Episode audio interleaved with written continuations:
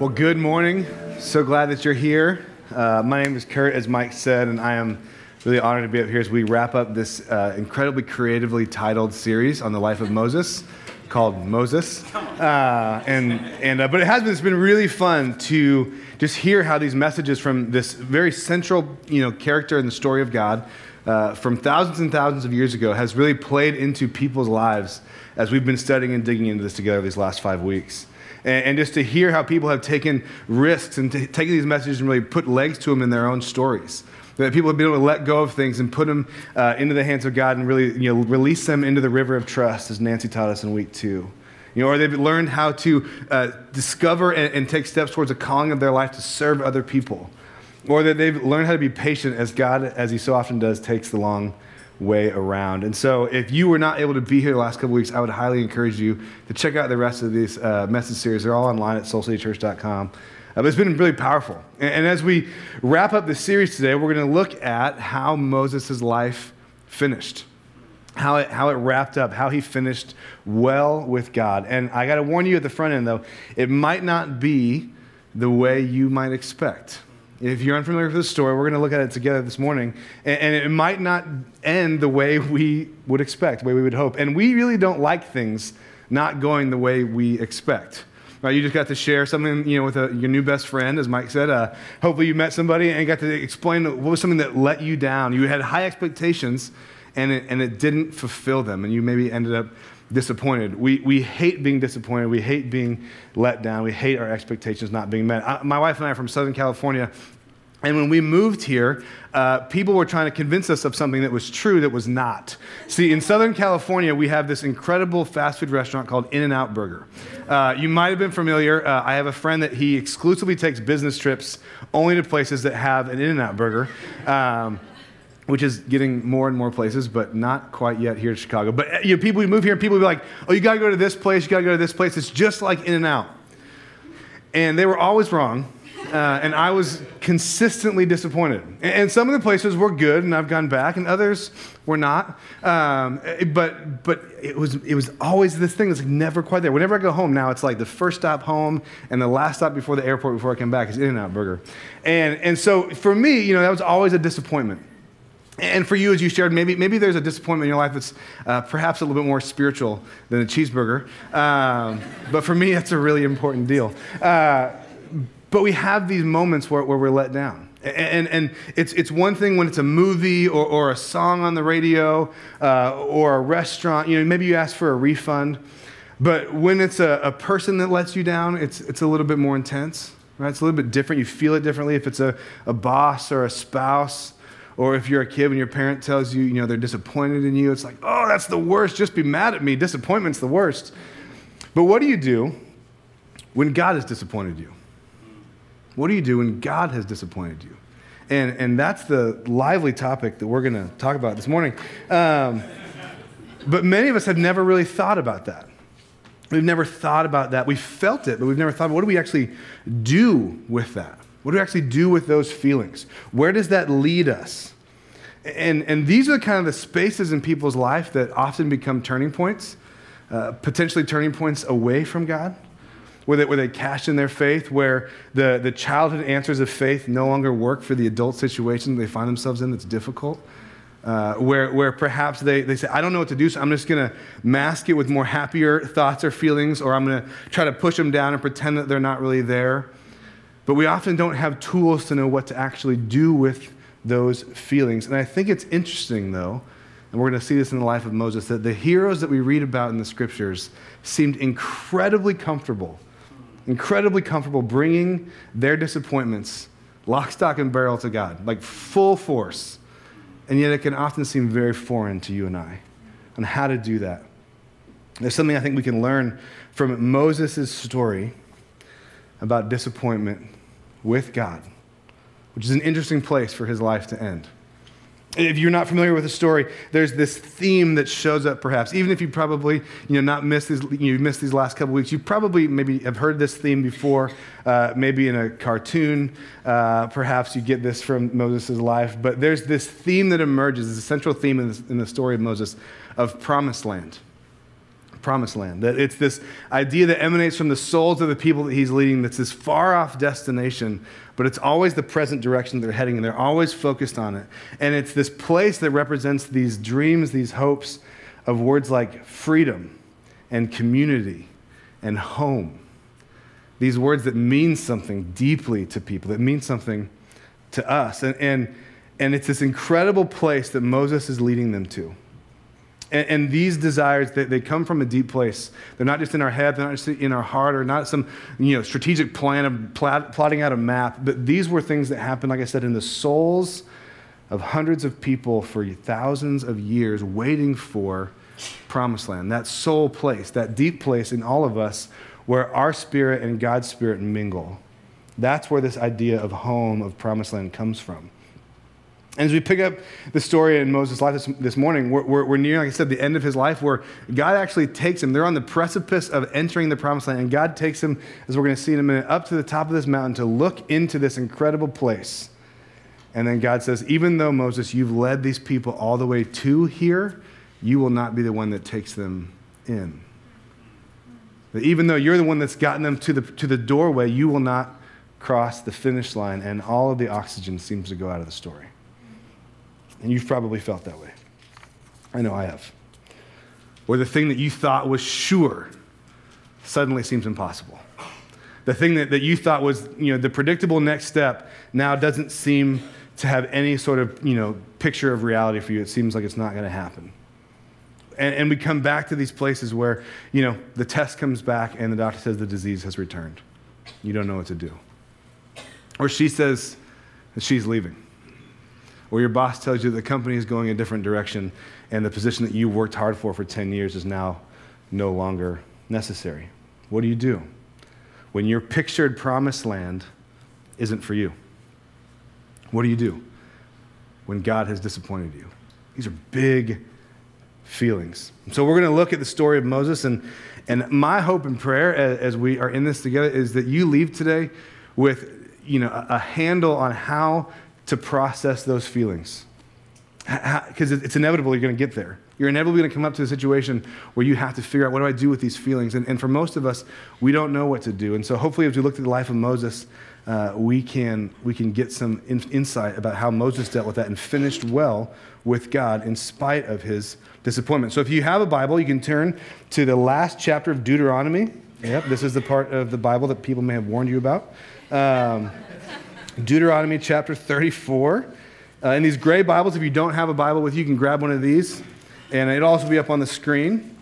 But in the gray Bibles, it's on page 146. And we say this all the time uh, that if you don't have a Bible you can read and understand, we would love and invite you to steal a Bible from church today uh, because we believe this book has tools for life and how you can connect with God. And so it's really, really important that you have one. So uh, we're going to pick this up in chapter 34, verses 1 through 5, and then skip down to the last two verses at the end. But again, this is, they, they've been wandering through the desert as Pastor Jenny led us through last week. I mean, they've been waiting for this moment.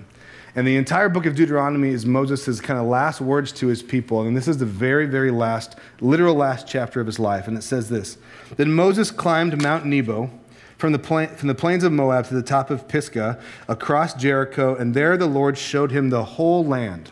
From Gilead to Dan, all of Naphtali, all these lots of words that mean nothing to us right now because you're not Indiana Jones. Uh, but the territory of Ephraim and Manasseh and all the land of Judah as far as the Mediterranean Sea the, uh, the Negev and the whole region of the valley of Jericho, the city of palms, as far as Zoar. So, again, means nothing to us, but this is a monster area of land in, in what is now Jordan and Israel. And then the, you know, the next verse kind of changes a little bit the tone. It says, And the Lord said to him, This is the land that I've promised on oath to Abraham, Isaac, and Jacob. And I said, I will give it to your descendants.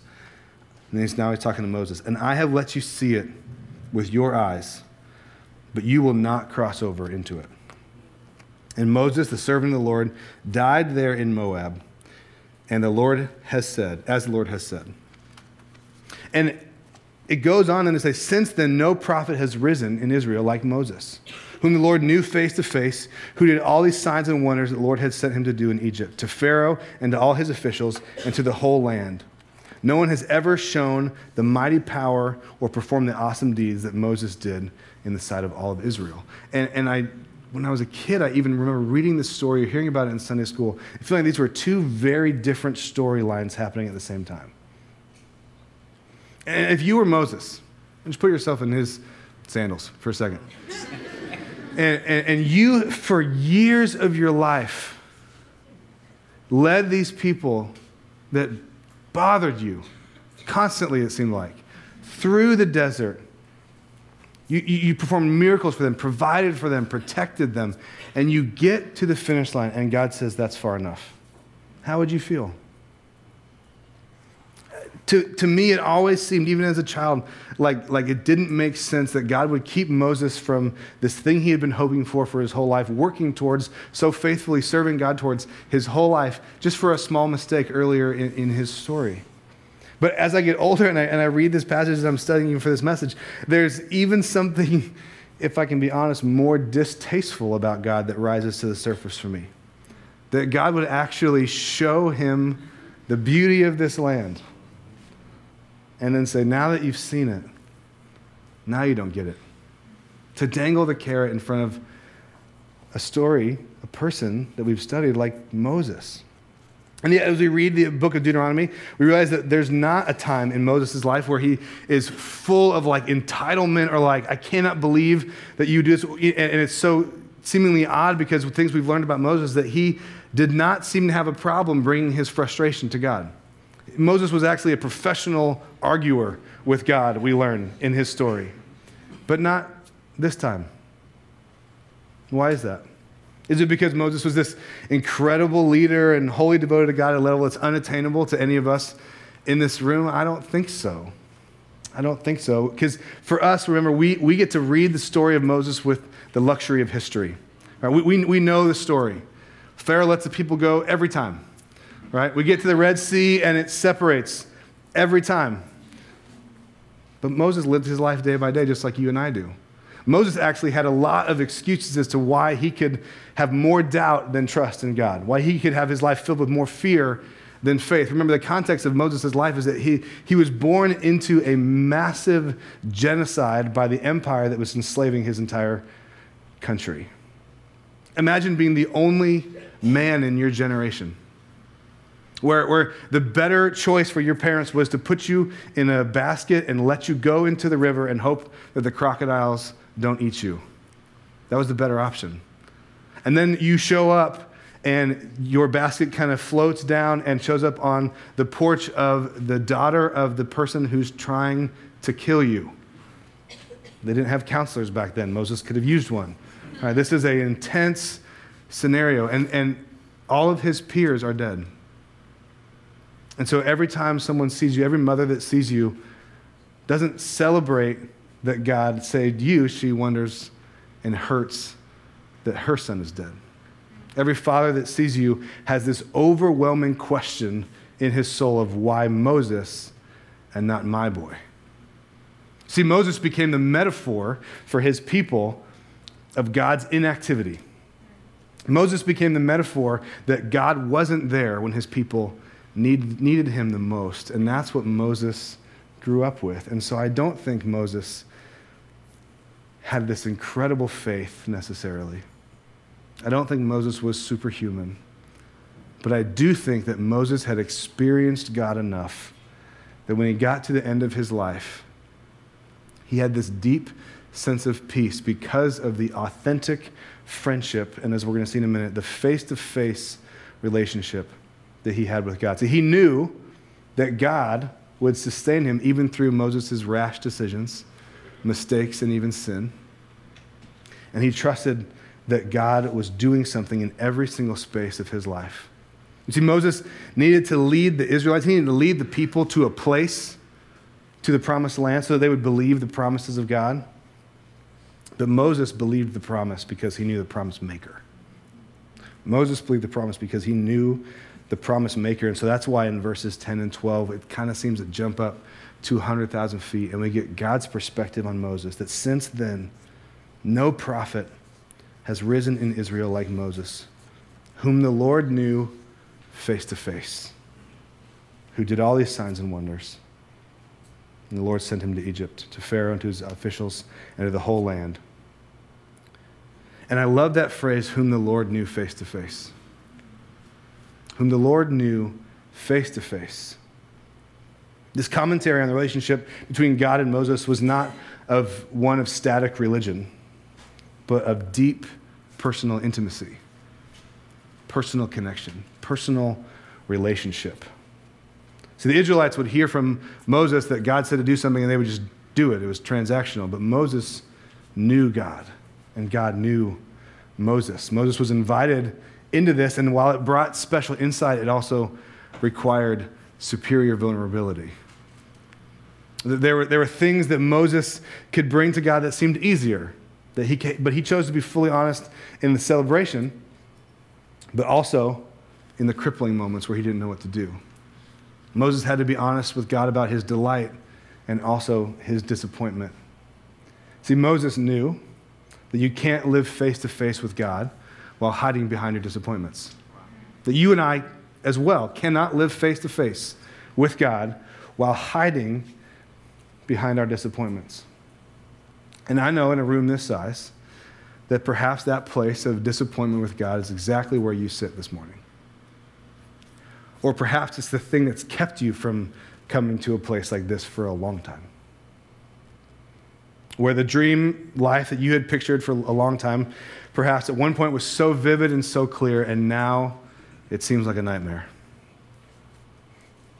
That the circumstances in our life can easily trigger that sense of disappointment with God. And, it, and it's deeper than just disappointment with a restaurant or a movie or a song, it's, it's in our soul.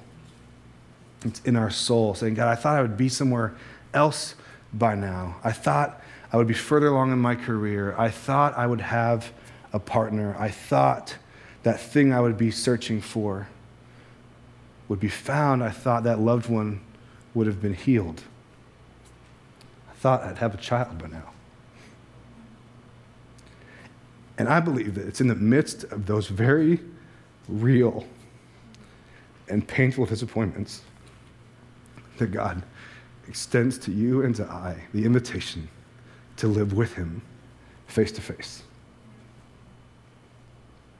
This was, uh, this is where I was about a year ago. And um, it was a place where everything in my life seemed to be falling apart and I could do nothing to stop it. Where um, the dream that my wife and I had um, starting a family that was already once delayed uh, because we decided to pack everything up and move to Chicago uh, to help start a church. And so that was our choice, was now seemingly indefinitely set aside with uh, unsuccessful fertility treatments and a miscarriage. And at first, I would uh, sugarcoat how I was really doing because I thought that people didn't want to hear about it. And at some level, I believe that God couldn't handle it, if I'm really honest.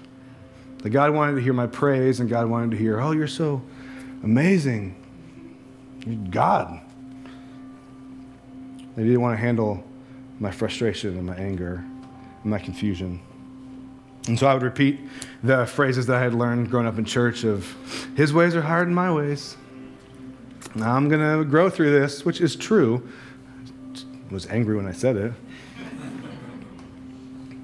But as the repeated unsuccessful attempts mounted, the internal pressure of my disappointment began to reach a breaking point. And I found myself dangerously close to throwing in the towel in my belief that God was even present. I believed God existed, but I just didn't know if He cared. And, and I knew that if I held those disappointments in my soul, they would rot me from the inside. That they had to have a release, and I didn't know how. And, and you might know what that feels like, and you might not know how. See, the Bible refers to our soul as a well or a spring of life. It's a living thing. And I'll never forget when my wife said, You know, the only way to dig a well deeper is to empty it out first. And that encouraging statement was exactly what it felt like. And through this season, and, and truly through many hours in my counselor's office, um, I was able to find the courage to process that disappointment with God in a way that I had probably resisted for many years. Many years. It was, it was so frustrating. I mean, we, I, had, I had to get all these thoughts out of my head of God, we had, we're the ones that have done everything right. And we, we were faithful to each other. We, we started a church. Remember us? We're pastors. We, we put it all on the table for you. And now we don't get a baby. And I was scared to say those things out loud. And, um, and it started, like I said, it started to rot inside me, and it made me jaded and jealous and judgmental. And I saw that because I wasn't willing to live face to face with God, I was hiding behind my disappointments, that my soul was decaying. My soul was decaying. I was not on the path to finishing well with God. And at the same time, we were um, reading this book as a staff team called Strengthening the Soul of Your Leadership by Ruth Haley Barton. And it's an incredible book where she walks through the life of Moses and she gets to this part of his story and, and she was the first author I'd ever read that shared the sentiment that I had seemed to feel, even from an early age, of this just seems unfair, God. It just seems like you're mean. And she has this chapter about re envisioning the promised land. And she writes that how the, Moses seemed to rest in the peace of God, even in his final disappointing moment, because it was based on the foundation of an honest, authentic, face to face friendship with God that he had had for the majority of his life. That he could fully accept God because he knew he was fully accepted by God. And we see this through his story. He's honest with God about his fear about going before Pharaoh. When he's standing at the edge and he feels the tide on his feet, and there's millions of people behind him and miles of water in front of him, and there seems no way out, he says, God, what have you done where are you? Will you provide a way? He even seems to, in all honesty, curse God when he has the desert heat of the Middle East and the heat of the millions of people looking to him for leadership coming at him. And he's like, just kill me now. He had that kind of relationship with God. The kind of relationship that I think all of us at some level crave. So he wasn't afraid to go to God when it felt like God was holding out on him. And I think that face to face friendship that Moses shared with God, I think God desires to share that with you and with me. I think that's one of God's actual deepest desires is face to face relationship with you. But we can't hide behind our disappointments if we want that to happen. And so, one of the most effective uh, tools, and it was difficult. It was a difficult practice that I was encouraged to do, but I had never heard this before. Uh, that, but it really helped me through these last two years is to read Psalm 13, where David, another hero of the Bible that, that is described as a man after God's own heart, seems to lay into God. Just let him have it. It's not on the screen, but I want you to do me a favor. Would you close your eyes and would you listen to this as I read it? And would you tell me if this doesn't resonate perhaps with what you've felt before? How long, Lord, will you forget me forever? How long will you hide your face from me? How long must I wrestle with these thoughts and day after day have sorrow in my heart? How long, Lord, will my enemy triumph over me? Look at me. Look at me and answer.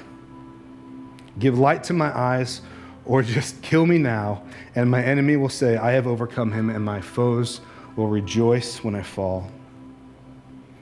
But I trust in your unfailing love. My heart rejoices in your salvation. So I will sing the Lord's praise, for he has been good to me. When I first read this passage, I thought that David was a little bit bipolar because it felt like on one side he's just like, What is happening, God? And then seemingly it shifts to a praise song you'd hear in church. And I never understood it until I was in it. And I realized that the only reason David could say the last few lines was because he had been honest in the first.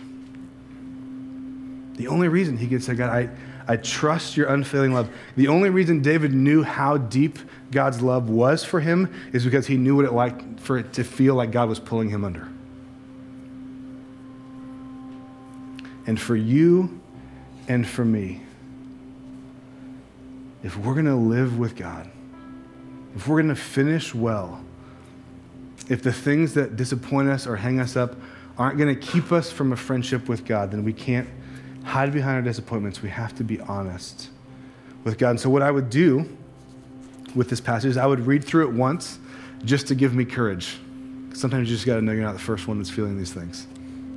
And then I would read through it a second time and replace David's frustration of being hunted down, of having these enemies, and I would put mine in. And the reading the second time took a lot longer. it went a little slower. The page was a little wetter at the end of it. But what if you and I can look at these examples and be that honest with God? Because it's easy to pass up disappointments when it's, you know, your team didn't win in game seven. Luckily, we don't have to worry about that. Go Hawks. Um, but when it's a deep disappointment with God, it can derail you. Maybe it has. And so, no matter where you find yourself this morning, just know that the invitation from God to you is to come back face to face. I love that even David has that phrase Lord, look at me. Look at me. Show me your eyes. Because when you're face to face with someone, you, there's nowhere to hide. And the thing is, you and I are already actually good at voicing our disappointments. When it's your boss and they make a decision that disappoints you, you may not talk to them about it, but you'll talk to your coworkers. When you, when you don't like a song on the radio and your friend loves it, you're like, really?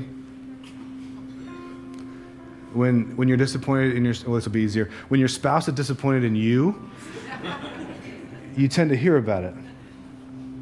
And so, how, however misaligned those realities are, we actually already know what to do with our disappointments because we know if we keep them in, they destroy our soul. And so we know they have to come out somehow. And so, my encouragement to you, because this was my story, is don't wait until you have to do it perfectly. God's okay. God's okay. And if you just let Him out, He can handle them. He's not afraid of my disappointment. He's not afraid of yours. And the reason I know that's true is because I look at Jesus. And Jesus was not afraid to let God have it. It's like, I don't, I don't want to do this. The whole crucifixion thing, I, I've seen it. It doesn't look fun. It looks painful. It looks isolating. I don't want this. And God didn't save him from it. God led him to it. And he went through it. And through the process, he saved you and he saved me. And so I know the fear. I know the fear I had that if I come to God with this, I got to give it up and not care anymore. You don't. Jesus didn't. David didn't. Moses didn't. They don't give it up, they just give it to. They don't give it up, they just give it to. God. So, what if you and I this week can be that honest with God? What if we can trust that the God who didn't save his own son, but allowed him to be betrayed, experience loneliness, loss, pain, and disappointment at the cross, so that we could have relationship with him, so that you and I could live face to face with God. That he was not immune from our pain, but he's familiar with it. And so he's not afraid of ours. What if we can live like Moses and not avoid that gut level honesty with God? And trust that even when the road to your pictured promised land was dark or is unclear, that you and I can trust the promise maker. We can trust the promise maker. Let's pray together.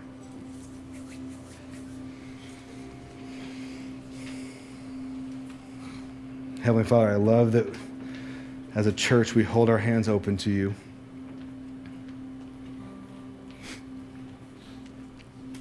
And no matter where we're at, God, on our journey, maybe this idea of, of you not giving us what we want or what we expect is the reason that we've created distance from you. I know that's true in my life. But God, you invite us to live open handedly. You invite us to show up wherever we are, however we are, and live in relationship with you face to face. God, that, that is a powerful and soul transforming reality. So, God, thank you that in your word you give us models of people that didn't have it all together, that didn't get what they wanted that didn't just always say positive things. Because, God, that's why we can trust you. That's why we can relate. So, God, I pray this week, in the midst of the very real, potentially painful things that any of us might be in, that we can keep our eyes on you, promise maker, promise keeper you know, we would live life with you face to face, not hiding, not avoiding, but open and honest. It's in your name we pray. Amen.